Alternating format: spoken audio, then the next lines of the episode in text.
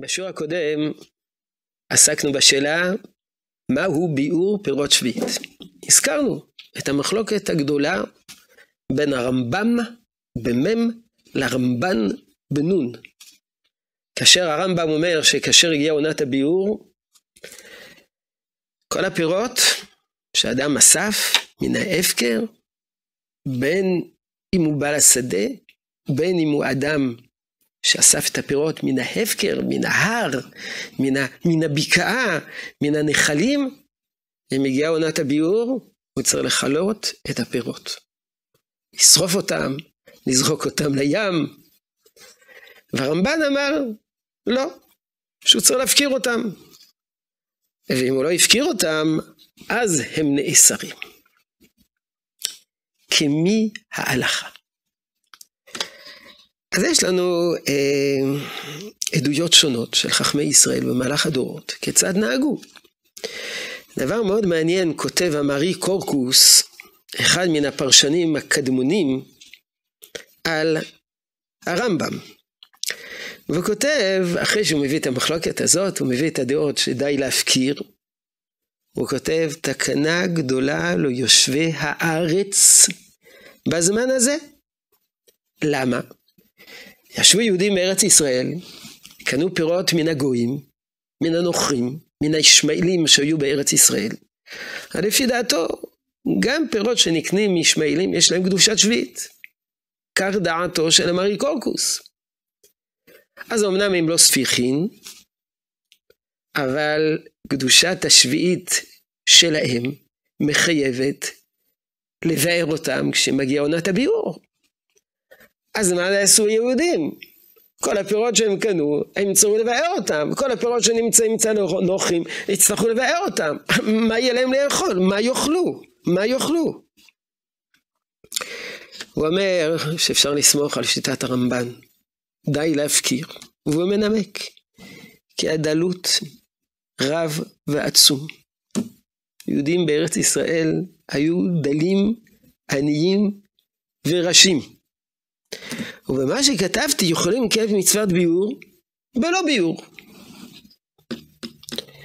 כאשר יעץ רבי עמי להני קפודקאי. מה זה רבי עמי להני קפודקאי? כי גם להפקיר זה לא דבר פשוט. אתה תפקיר, ייקחו, תישאר בלי כלום. אה, סיפר לי ידיד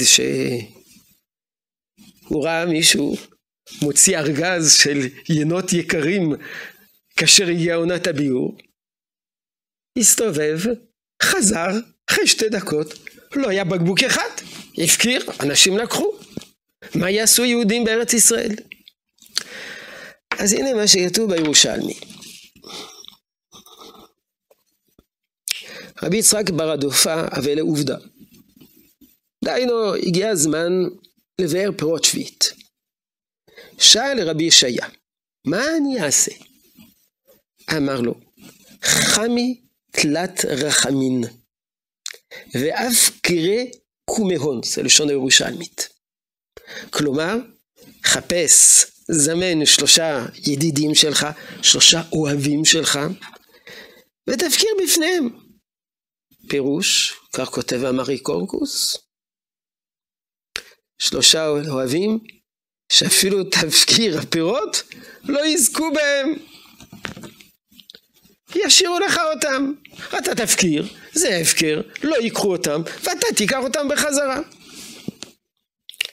קפותקאי דצפרי שאלון לרבי עמי. לזה מתכוון המריב קורקוס. כנון ענן דלית לעילן עמר רחמים. אין לנו אוהבים, אין לנו ידידים, מה נעשה? ולא שאל שלום, ואף אחד לא שואל, בש... דורש בשלומנו.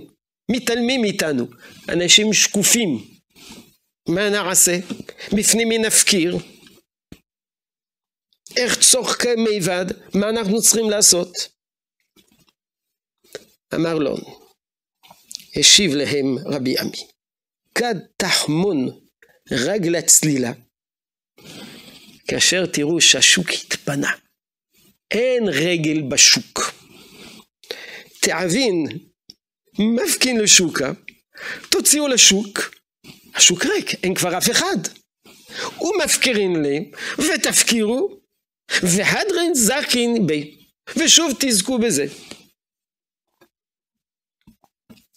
מכנה זאת אמרי קורקוס.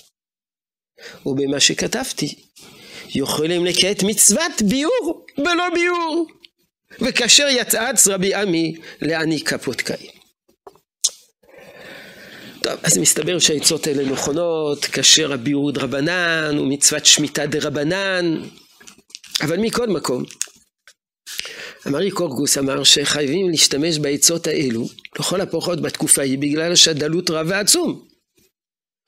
והוא מוסיף, ואף על פי שלדעת רבנו הרמב"ם צריך לשרוף אותם ולבערם וזהו ביור. ולפי רש"י הביור במקום מדרס רגל, רגל חיה ובהמה, מכל מקום כדאי הם הגאונים הנזכרים, זה הרמב"ן וכל אלה שסבורים כמותו, והראיות השונות כמו הראיות האלה מן הירושלמי, שמוכר מן הירושלמי שהוא לא שורף, אלא רק מפקיר, לסמוך עליהם כל שכן בשעת הדחק כי רב הוא. וכאין זה כותב המהר"ם בן חביב בספרו תוספת יום הכיפורים, לעניין הלכה בעניין ביעור פירות שביעית, נהגו בירושלים חסידים ואנשי מעשה להפקירם ולחזור ולזכות בהם, וכן כתב מרן בכסף משנה בשם אמרי קורקוס. זאת אומרת, יש לנו מסורת, אמרי קורקוס, רבי יוסף קארו, אחרי רבי יוסף קארו. המעריץ שהיה בתקופת הבית יוסף, רבי יוסף קארו התלבט בדבר, ושוב, כותב, כדאים הם רבנו יצחק ורבנו שמשון והרמב"ן ז"ל, לסמוך עליהם, ומה גם שעת הדחק. ועוד כולו סוגיות ירושלמי, הכי אזלי. כל הסוגיות בירושלמי מעידות על כך. אבל דווקא אחד החכמים בערך בחוץ לארץ, החיי אדם, שכתב ספר שלם מהמצוות התלויות בארץ, הנקרא שערי צדק. כותב ששורף באש, או משליך אל הים, ומאבדם. וזהו דעת גדולי הפוסקים, הראשונים, הרמב"ם, גם הרייבד סובר במידה מסוימת כך. אבל בשעת הדחק, כך הוא כותב, או מישהו עני, יכול לסדור, לסבור כגדולי הפוסקים, הרמב"ן וכולי. אבל אחר כך הוא כותב שמי אשר מילא ידו לשם, מי שרוצה להדר, ויוכלת בידו לקיים מצוות ביור על ידי שריפה, נראה לי שיעשה כן. להדר. ההידור כאן זה לקיים את שיטת הרמב"ם, שזה ימים קודם שיגיע לזמן הביור, יחלק הכל העניים, וישאיר לעצמו מעט מכל מין כדי לקיים בו מצוות ביעור בשריפה בזמנו.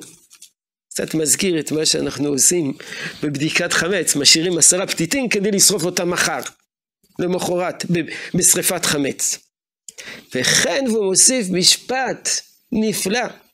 וכן דעתי לעשות אם יזכני השם לעלות לארץ הקודש ולקיים מצוות שביעית וביורו. גדולי ירושלים בדורות האחרונים לא הסכימו עם חיי אדם. מה שהוא כתב בספר שערי צדק. גם אמר לידיסקין וגם הרב קוק אמרו, מה פתאום? זה לא חומרה. לשרוף פירות שביעית אם לא צריך? אסור, אסור להפסיד פירות שביעית. מצוות לאכול פירות שביעית. אז זה לא חומרה, זה חומרה דתי לידי כולה. אתה חושב שאתה מחמיר ובעצם אולי אתה מקל? ולכן אמרו בשום פנים ואופן לא לנהוג כך, אלא להפקיר, או כמו שהוא כותב הרב קוק, על כן עניות דעתי צריך לכתוב בפתקה. היה שם דיון, נשאל שאלה באיזשהו מקום, מה לעשות, לסחוף, להפקיר. הוא אומר, תפרסמו, תפרסמו ברבים, בפיתקה, שיפקיר כל אחד ואחד לזמן הביאור ויוכל לזכות אחר כך. ובזה הצלנו את נפשנו שלא להיכנס בספק תורה. ואם נעשה איזה אדם שתהיה קשה לו השמירה, קשה לו שם מדובר, קשה לו לשמור על הפירות השביעית האלה, מדובר בקליפות, קשה לו. אז הוא רוצה לסמוך על המתירים שריפה בעיבוד הפרי, הרי אין בזה מכשול. שם מדובר שיש לו פירות, והם עדיין לא הרכיבו, ועדיין צריך לשמור עליהם קדושה, אז הוא רוצה לכלה אותם, לנצל את הביור כדי לכלות אותם. אז יש על מי לסמוך. אבל שנעשה כן, ללמד בידיים במקום שאנו באים להדר ולצאת, על יבדו כולי עלמא, חלילה לעלות כן על הדעת. וכך המנהג. המנהג הוא, בימינו, שכאשר מגיעה עונת הביאור, אזי מפקירים את הפירות בפני שלושה אנשים, שלושה אוהבים, שסומכים עליהם שהם לא ייקחו את הפירות ואת הבקבוקי יין בחזרה, וזוכים בהם. נותר לנו לברר, ובעזרת השם נברר זאת בשיעור הבא, מה הדין כאשר מישהו שכח, ומתי בדיוק עונת הביאור, פרטים שונים חשובים, בעזרת השם בשיעור הבא, שלום שלום.